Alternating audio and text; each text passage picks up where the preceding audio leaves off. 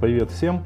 А, в прошлый раз, когда я рассказывал про VWork, я упомянул, что техническая компания, ну, они себя решили назвать технической компанией и даже объяснил, зачем они это сделали.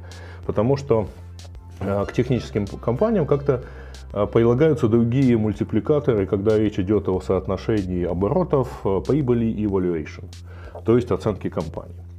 И чем ну, технологические стартапы принято оценивать от 5, 8 до 20 даже а, оборотов э, годовых, что, конечно, иногда слишком, но, вообще говоря, отражает отношение специалистов к экономике этого всего. Тут мне вот пришла в идею сегодня поговорить все-таки о том, а чем, собственно, отличаются эти якобы технологические компании, а по-настоящему технологических компаний. А, начнем с рассказа, что такое обычная технологическая компания, типа Гугла, типа Фейсбука, Твиттера, Яндекса и многих других. Как правило, это компания, которая занимается созданием ну, некого цифрового продукта а, технологического, и у нее есть два вида расходов. Один вид расходов постоянный, то есть, собственно, на разработку. Ну, вообще говоря, это у любого предприятия есть такое. Есть не какое-то количество постоянных расходов, которые не зависят никак от э, объема выпускаемой продукции. Ну, почти не зависят, да? У вас все равно должен быть директор на предприятии, у вас все равно должна быть бухгалтерия на предприятии, у вас должен быть там финансовый, например, директор. Какое-то количество постоянных сотрудников, административного персонала должно быть обязательно. Если у вас есть условный там завод, то на заводе должен быть директор, да. А если у вас есть некий участок или если есть ну, проходная, на ней должен сидеть сторож. Это совсем такое простое, то есть можно считать численность персонала по, а, там, по какому-то количеству обязательных должностей, есть какое-то количество людей, которые должны находиться там, где они должны находиться. Но это вот некая постоянная часть, постоянные расходы. Есть объем и по персоналу, и по количеству работы. Значит, э, а есть объем расходов, которые э, зависят непосредственно от количества производимой продукции. Это вообще не выглядит не про цифровое, но тем не менее, в общем, вполне относится и сюда. У технических, технологических стартапов, у компаний, которые занимаются разработкой интернет-сервисов, Facebook, Twitter, Google, Яндекс, Microsoft и так далее – у них, как правило, довольно большой объем постоянных э, расходов. В этом на самом деле их уникальность, точнее уникальность подобных э, сервисов, в том, что э, после того, как создан некий продукт, который потребовал вот этих постоянных расходов, потому что команда из там 100 разработчиков, э, она всегда есть. Вот у вас есть продукт, чтобы его написать, нужно 100 разработчиков. Вот после того, как этот продукт написан, производство каждой следующей копии, условно говоря, прода, э, выдача на гора 10 копий Microsoft Office или 11 требует абсолютно одинакового расхода. Но если вкратце, уникальность вот именно технологических стартапов как раз в том и состоит, что при больших постоянных расходах переменная часть, зависящая от производства, от конкретной продукции, от конкретного количества пользователей, относительно невелика. Чтобы обслужить 100 интернет-поисков, то есть поисков пользователей в интернете, не требуется а, в 10 раз больше серверов, чем для обслуживания 10 поисков. Я даже больше скажу. Для обслуживания миллиона поисков не требуется в два раза больше э, серверов, чем на обслуживание 500 тысяч. Вот, во-первых, с одной стороны, у нас есть большая постоянная часть расходов на создание начального продукта. А дальше у нас идет тиражирование, причем тиражирование как раз в полном соответствии с законами массового производства. Чем больше объем производства, тем э, меньше себестоимость каждой следующей продукции, при том, что сама по себе она тоже довольно мизерная. Это то, что касается технологических стартапов. С этим как бы примерно все понятно. После того, как вы создали, если вы, конечно, успели дожить до состояния, когда вы создали некое грандиозное количество э, продукта, то после того, как у вас есть продукт, каждая следующая, так сказать, копия, каждые следующие 10, 20, 30 и так далее пользователей, они вам, в общем, не стоят ничего в смысле производства продукта. Это не означает, что они вам совсем бесплатно достаются, потому что у вас э, масса расходов переходит, например, на маркетинг. Вы начинаете заниматься user acquisition, и это совсем другая модель привлечения. Ну, предположим, что все поверили, так сказать, в гугловский word of mouth и считают, что след... каждый следующий миллион пользователей достается просто бесплатно. Ну да, окей. В этом случае тиражирование вашего продукта на неограниченное количество пользователей ничего от вас не требует. Никаких не, не несет большого количества дополнительных расходов. Не то с компаниями, которые относятся к sharing economy. Ну, под sharing economy принято понимать некий комплекс э, сервисов, которые подразумевают совместное использование ресурсов. У одного пользователя есть излишек ресурса, другому пользователю было бы полезно им воспользоваться. Они вступают в некие peer-to-peer такие взаимоотношения и осуществляют, так сказать, оба свои надобности к взаимной выгоде. В чем разница между компаниями, которые занимаются sharing economy, то есть Uber, Airbnb, а, тоже, кстати говоря. Ну, у WeWork немножко другой бизнес в данном случае. Это не про шеринг, потому что изначально не, это не про поделиться имеющимся ресурсом. А, итак, Uber, Airbnb, а, а, всякого рода курьерские доставки и так далее. Отличаются они тем, что по определенном объеме постоянных расходов, требуемых для создания начального продукта, и э, определенном, определенных переменных расходов, вот эти самые переменные расходы никуда не деваются. По мере, они не уменьшаются, они не становятся массово дешевле по мере роста производства. Производство, ну, условно говоря, 100 поездок в такси обходится Uber по себестоимости условной, да, а в 10 раз дешевле, чем 1000 поездок в такси. А, соответственно, миллион поездок в такси обойдется в тысячу раз дороже, чем тысяча поездок в такси вот тому же Uber. Почему так происходит? Потому что внутри этой экономики лежит, э, ну, принято употреблять такое слово юнит экономика, но внутри а, себестоимости этой продукции лежит так называемое понятие cost of goods sold, sold а, COGS, некая стоимость этой услуги, которая всегда будет, которая просто вот потрачена на приобретение этого продукта у поставщиков. Ведь а, ну, за большим исключением, правда, относящимся к нашим местным условиям, но в основном у Uber нет своих машин, у Airbnb нет своих э, отелей там, или квартир.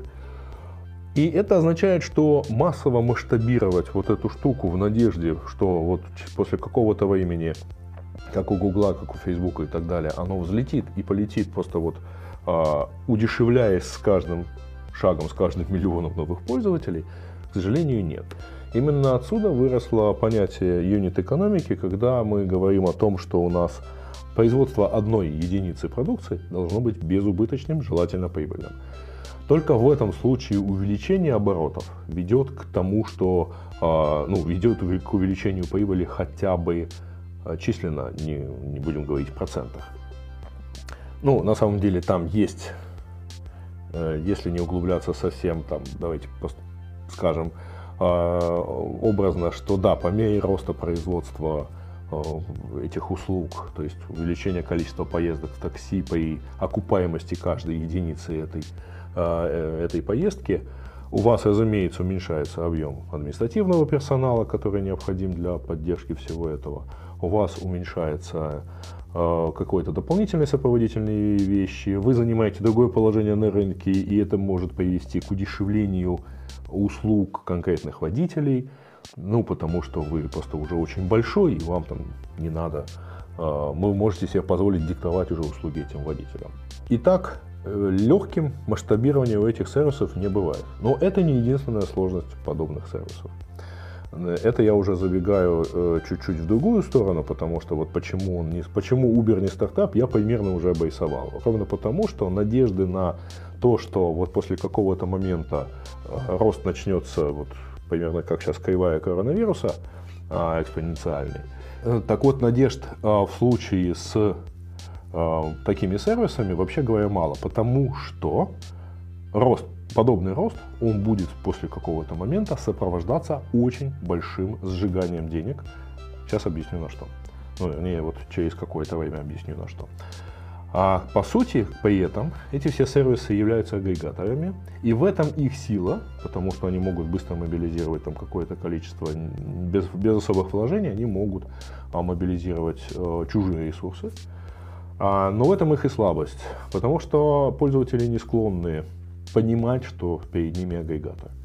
Пройдитесь по любому сегменту Фейсбука, по любому сегменту интернета, и вы увидите, что а, каждый пользователь, садясь в такси Uber, считает, что он сел в такси Uber, а не в такси некоего отдельного человека, который ну вот прямо сейчас вежливый, красивый или наоборот невежливый, некрасивый и ездит на какой-нибудь девятке. Проблема репутации агрегатора это как раз проблема репутации каждого из его поставщиков, которых он не может полностью контролировать, хотя пытается. Есть еще одна проблема, которая каса... Э, связана с этими подрядчиками. Эти подрядчики, как правило, контракторы, они не являются штатными сотрудниками и они лишены какого-либо чувства лояльности. Я надеюсь, что вы все видели картинки там из каких-нибудь таиландских и индийских э, такси, где у, пользователя, где у водителя там 8 смартфонов перед ним, и он принимает но, в принципе, и в наших такси. Вы садитесь в такси, вы не знаете на самом деле, не поедет ли после вас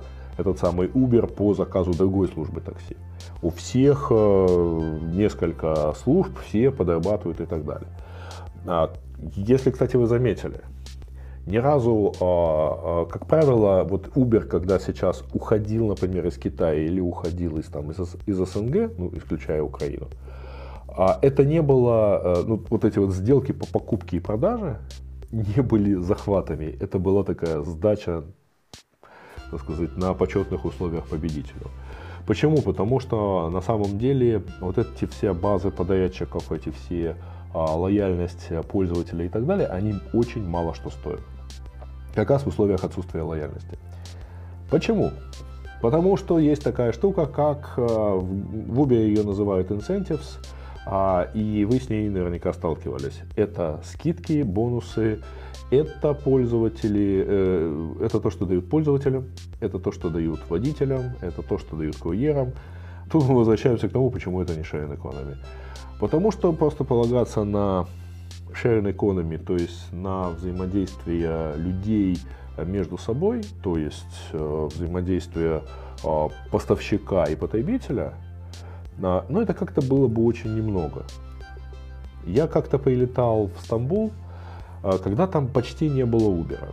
Можете себе представить, Стамбул, 15-миллионный город, находящийся в, нескольких, в двух частях света сразу. Я выхожу из аэропорта, а, открываю Uber, я знаю, что здесь есть Uber, но только Uber приедет через 99 минут. Разумеется, я еду на обычном такси. В следующий раз я опять достаю Э, приложение Uber и обнаруживаю, что он опять приедет через 99 минут. Ну, то есть это означает никогда, да, понятно, что это какое-то максимальное... Машины где-то есть, но они где-то... Ну, я стою в Европе, а машина в Азии.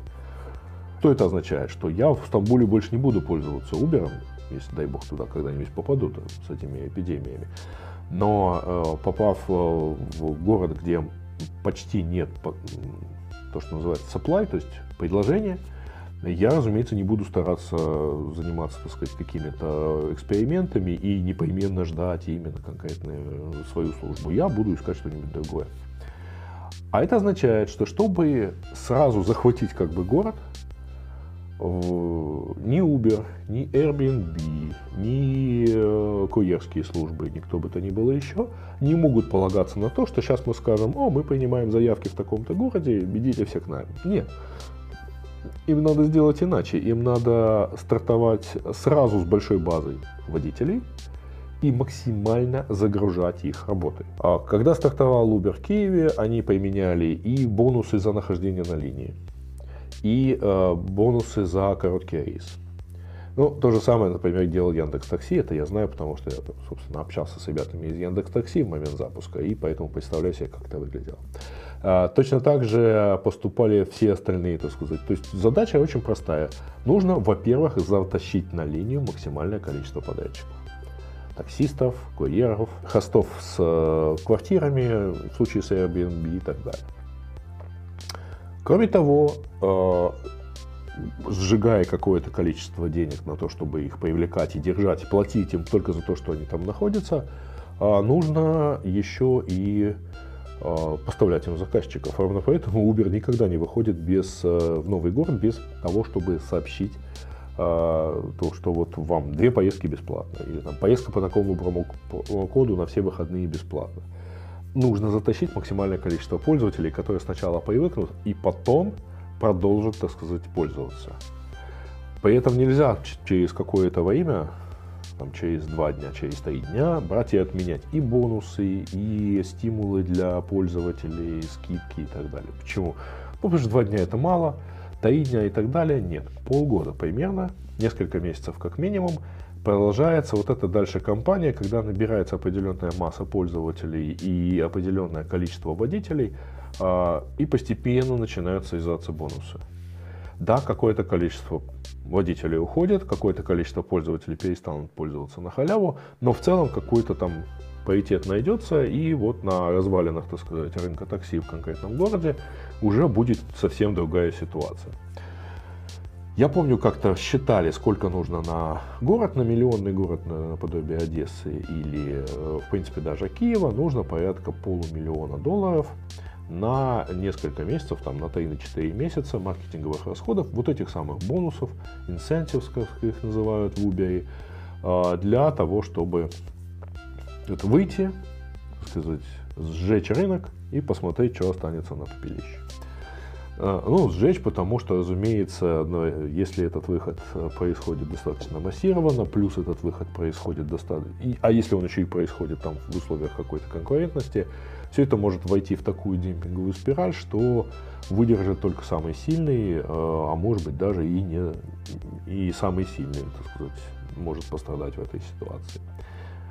В случае со стимулами э, есть очень интересные наблюдения за тем, например, как э, это хитрят совершенно все да, потому что в свое время в Китае Uber достаточно много боролся с мошенниками и так и не смог окончательно их победить. Он нарушил все возможные правила. Есть замечательно описанный скандал, который устроили э, этим ребятам э, компания Apple, потому что э, Uber таким образом э, проникал и занимался фингерпринтингом, то есть составлением цифрового отпечатка конкретного смартфона в целях борьбы с этими мошенниками в Китае, где все регистрировались через всех, ездили друг у друга, э, что, да, Тим Кук устраивал э, натуральный скандал Трэвису Каланику за вот эти вот все э, вещи и требовал, ну и в общем угрожал исключить приложение Uber вообще из App Store.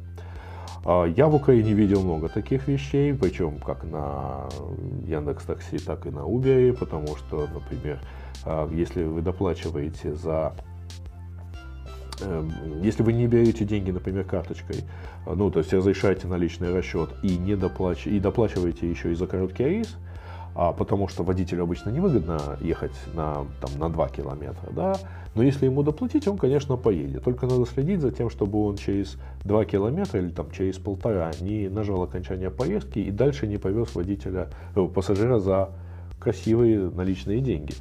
А, потому что примерная сумма понятна, а все, что он заработает, это его уже, он же никакой комиссии не отдаст сервису за вот такую диспетчеризацию. Такая нелегкая судьба на самом деле этой самой sharing economy, и вот проблема как раз э, заключается в том, вот то, что мы слышим про убыточность этих компаний, про э, Uber до сих пор убыточен, они планируют выйти на операционную окупаемость к концу этого года, это при том, что да, они уже вышли на IPO по баснословной оценке, относительно баснословной, они надеялись на большее, но э, они все равно остаются убыточными. Многие курьерские компании, компании, занимающиеся доставкой еды типа Postmates, DoorDash э, и так далее, Delivery Hero немецкий, э, они часто убыточные. Я не помню точно, кажется, Postmates вышел на окупаемость, но вот у них там все как-то зависит от положения, так сказать. Э, в каждой конкретной компании по-разному. Э, и да, это, в общем, понятно, что вот они таким образом жгут деньги на... В основном они убыточны, в том числе и благодаря вот этим вот стимулам. Они сжигают много денег для того, чтобы захватить большой объем рынка, в надежде, что они успеют первыми. Ну, точнее, точнее, что они останутся последними, когда на рынке закончатся деньги у э, людей. Точнее, не у людей, а у компаний. Но вот, э, соответственно, И очень интересно за этим наблюдать, как мы видели у Uber не на всех рынках э, закончились деньги последними. А, они, правда, пытались это сделать и явно выигрывали в такой гонке у лифта в США. В Китае они в итоге почетно ушли, в России они почетно ушли. И, в общем, а вот такая вот сложная, я говорю, жизнь э, этих сервисов э, это совершенно не технологические компании в этом отношении, хотя да, у них много технологичного, но слушайте, у кого из нас, а у какого офлайнового сервиса сейчас, у офлайнового бизнеса нету грандиозного количества технологических наработок и вещей, как в свое время шутили на удивление больше, самым большим оператором Big Data в России в свое время была торговая сеть «Магнит». Ну, потому что у них больше всего этих данных было. А, я, кстати говоря, в свое время, по-моему, с компанией Фози обсуждал вот проблемы с а, Big Data и как бы это все делать, сделать красиво и так далее. Ну, тогда не получилось, но тем не менее уже тогда совершенно офлайновый ритейл про это все думал. Что я думаю о ракете? Ракета это сервис, который занимается, а, ну, это доставка еды, и я, если честно говоря, ну вот можно, могу сказать по нее ровно то же самое, что э, происходит э, со всеми остальными доставками еды. Э, то есть э, я не очень понимаю, э, ну там, наверное, есть деньги, которые они могут э, позволить себе сжигать. С другой стороны, сейчас время такое, когда у них действительно довольно уникальная ниша, э, потому что ну, доставка сейчас живет. Да, да, да, я, я видел сегодня новости про Запорожье, я видел на днях новости про Днепр. А, нет, э, сейчас, ну, сейчас сложно говорить, потому что сейчас очень сиюминутная штука. На этом вот совсем радикальный бизнес не сделаешь, только если все эти условия не сохранятся дальше. А я не уверен, что они сохранятся.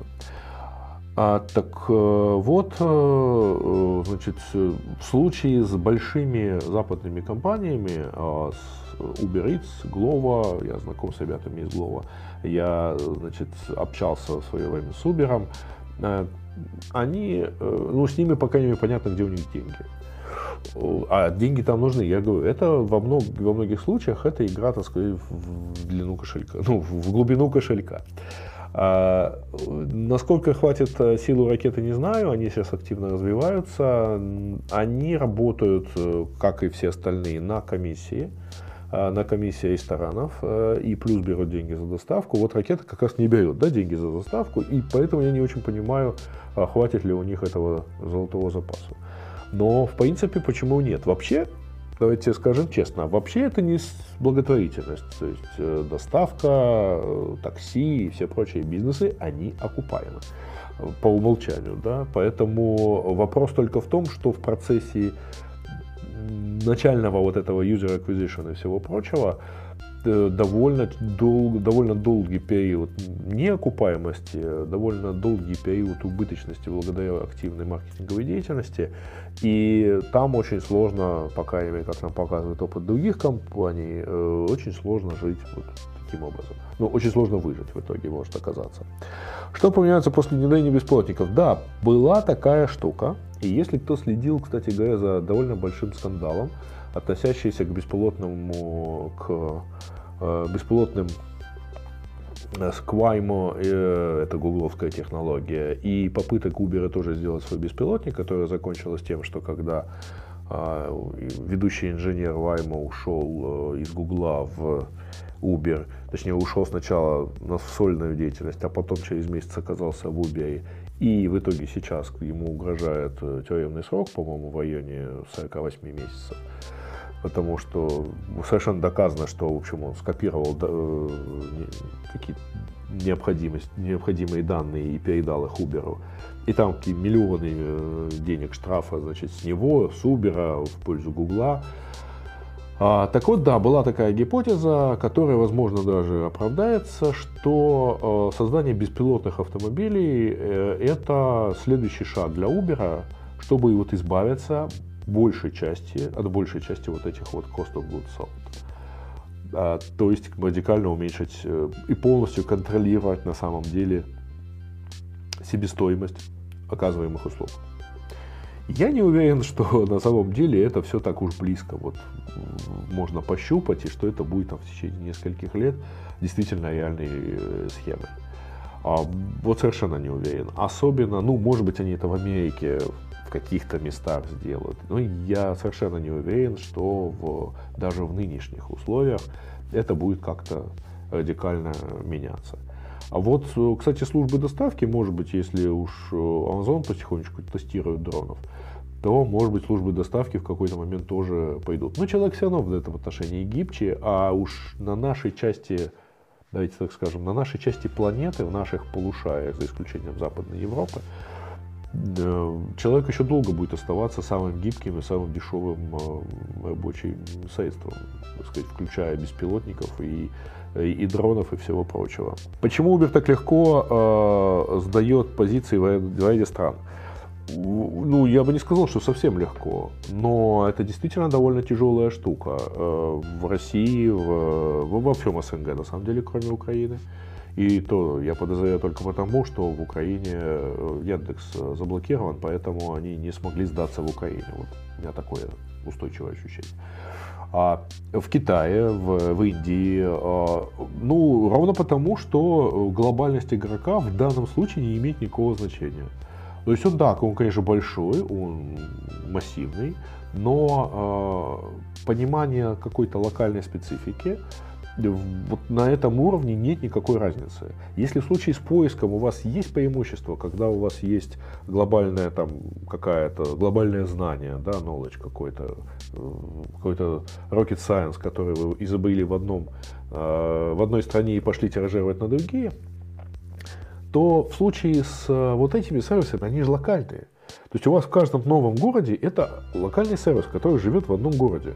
Для каждого сервиса его нужно как-то там чуть-чуть допиливать. У вас есть какие-то наработки, которые вы можете транслировать из одной части в другую, но нет никакой стопроцентно вот, работающей модели. Вам, у вас не получается, строго говоря, вот прямо вот вырост. Да, у вас есть технология, то есть вы выкатились там, и за три месяца вы в новом городе, вы там выкатились, и за три месяца в еще одном городе.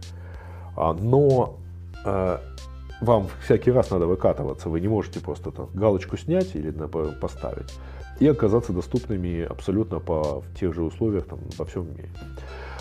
А почему Google, чем Google отличается от Uber? То есть почему Google IT, а Uber нет? А, так, собственно, я же про это и рассказывал. У Google после какого-то, э, после создания некого базового продукта, постоянных расходов, э, его тиражирование требует заметно меньше денег, заметно меньше усилий. А, то есть по умолчанию вообще можно там выпустить, как, собственно, они сделали в начале, там, в начале 2000-х, там, в середине 2000-х. Просто, э, ну, вот, пользуйтесь из любой страны, да, и пользуйтесь. Как хотите, так и живите. А потом уже допиливая под какой-то местный рынок. А, у них не требуется в этом отношении ну, особых каких-то деятельностей. У вас, да, там есть uh, Traffic Acquisition Cost, например, есть у Гугла, то есть это стоимость привлечения трафика. Это комиссии, например, своим поисковым партнерам, когда или это комиссии uh, веб-мастерам, которые пользуются AdSense, потому что они продают фактически uh, инвентарь этих веб-мастеров, делятся с владельцами площадок. И в, в, этом отношении да, вот это вот быстрое масштабирование, оно и дешевое масштабирование, потому что, повторяю, ну вот если у вас есть сервер, который обслуживает миллион пользователей и зарабатывает на этом миллион долларов, то, в принципе, ну, наверное, тремя серверами вы обслужите 4 миллиона. Это, во-первых, не линейное, то есть не то, что вам надо там 100 тысяч серверов, чтобы обслужить 100 тысяч 100 а, тысяч раз по миллиону пользователей, да, по миллиону запросов. В случае с Uber не так. У вас каждая следующая поездка стоит определенных денег. Снизить вы их практически не можете. А, чтобы сделать тысячу поездок, вам нужно потратить в тысячу раз больше денег. Примерно в тысячу раз. Повторяю, там есть какое-то снижение за счет того, что вы условно там всех водителей отправляете заправляться со скидкой, там, поэтому у вас вот здесь вот какая-то экономия и так далее но у вас есть некая неснижаемая часть, которую вы никак не снизите, не, не уберете. И эта неснижаемая часть, вот эти самые стоимость продаваемых услуг третьих сторон, она останется всегда. Э, и это не дает масштабироваться вот просто там так же взрывно, а, оценивая, соответственно, в миллиарды, миллиарды миллиарды. Uber, получается, обязан все время заливать деньги. А если он хочет таким образом продвигаться, то да. Но в действительности после какого-то момента э, нет, э, после какого-то момента у вас, как я говорил, отменяются бонусы, пропадают э, скидки, они становятся частью вот этого самого cost of sales, то есть в том числе это cost of goods sold в том числе, и у вас более-менее устаканивается прибыльность э, в рамках одного, одной локации, в рамках одного э, рынка. Живите с этим, вот дальше приступайте к завоеванию следующих рынков. То есть, в принципе, определенное динамическое равновесие в итоге наступает. Вопрос, что доживают до этого момента не совсем все. А, например, помирают очень большое количество мелких служб такси, находящихся в городе и там вызываемых по телефону. Хотя э, Украина такая страна, что даже Uber здесь можно вызвать по телефону. Вот настолько прогнулись, так сказать, ребята под местный рынок специфический, что я не, знаю, как это. Чем Get отличается от Uber? Ничем. Все службы такси работают примерно одинаково. Э, совершенно одинаково. Вопрос может быть в каких-то чуть-чуть деталях э, финансовых, чуть-чуть деталях может быть продуктовых. Э, но в целом я вам могу честно сказать, да, опять-таки вопрос в том, что вы агрегатор и в каких-то местах вы агрегатор, а в каких-то местные игроки играют лучше. В Дублине 5 лет назад, когда я там был, Uber был, мягко говоря, странен, а вот зато местная Halo работала прекрасно. В Одессе вот мы все прям гордимся маленькой такой бутиковой службой, ну, маленькой, большой на самом деле, бутиковой службой э, э, которая работает лучше Uber, в том числе потому, что там довольно строгий контроль качества э, услуг. На небольшом масштабе это легче, так сказать, как-то спрогнозировать, легче контролировать. Спасибо за вопрос. Правильно ли понимаю, что тег бизнес от нет тег отвечает вечно растущий кокс? Не растущий, а постоянно присутствующий в тех-бизнесе э, как раз полностью соблюдается вот это вот правило массового производства, когда при повышении скорости, при повышении объемов производства на себестоимость продукции непрерывно падает. Причем в данном случае оно падает от э, совсем, ну, до совсем неприлично малых величин. Это не отменяет расходов на маркетинг, это не отменяет расходов на а, другие сопутствующие вещи. Вам рано так или иначе, а, например, там, в каком-то месте при переходе там, от 2 миллионов пользователей к 5, а, вам придется менять архитектуру системы, и это может оказаться достаточно серьезной нагрузкой. А, вам придется построить, как у Яндекса, там, 10 дата-центров. Да? Но а, вообще это не линейно растущие в данном случае расходы, я имею в виду расходы. Вот, у технологических компаний. В то время как у а, нетехнологических, у Share Economy, у Airbnb, у да, прочих, прочих, а, у них всегда есть линейно растущая часть себестоимость оказываемых услуг. Вот она растет линейно, что бы вы с ней не делали, и снижается, ну вот совершенно не так, как это происходит с технологическими компаниями. А, ровно поэтому, например, я вот больше предпочитаю онлайн-проекты, и терминал был таким, знаете ли, не то чтобы экспериментом, я примерно представлял, чего там ожидать, но, в общем, это был, пожалуй, как единственный мой опыт за последние много лет, когда бы я занимался чем-то, что действительно вот требует постоянной, постоянной себестоимости, извините. Так, наверное, невозможно оказывая услугу каждому физическому уникальному человеку, сделать техкомпанию. А в случае выхода в онлайн, нет, почему, все равно можно, но да, с другой стороны, если у вас есть какая-то часть офлайн присутствия, да, какая-то часть офлайн расходов у вас будет в любом случае. Да, если мы говорим о том, что у вас э, компания э, хорошо завязанная на события в, в реальном мире, то есть в физическом мире, э, с физическими услугами, когда вы доходите до конкретного живого человека и оказываете ему услугу, это не означает, что э, ваша компания не технолог, ну, совсем не технологическая. Но это означает, что ваша компания в силу вот регулярного роста расходов и так далее. Ну, потому что один из простых примеров, ну, сотовые компании, например, они же оказывают услугу, казалось бы, сильно технологическую, казалось бы, совершенно цифровую, но при этом она э, все время завязана с каждым конкретным человеком. Так вот, сотовые компании не являются стартапами. Сотовые компании никогда не будут оцениваться, условно говоря, в 20 э, раз выше своего оборота. Просто потому, что не будут никогда так делать. А, потому что они столько не должны стоить, они разбиваются более-менее равномерно, и э, нет в этом мультипликатора никаких дополнительных ожиданий. Так вот, э, да, вы можете внедрять какие угодно технологические вещи и гордиться этим, и являться по факту хай-тек компанией. Но вот с мультипликатором IT-стартапа вам придется как-нибудь повременить и до следующего проекта. На этом все. Спасибо всем. До новых встреч в этом эфире. Так что увидимся, как некоторые говорят, в интернете. Пока.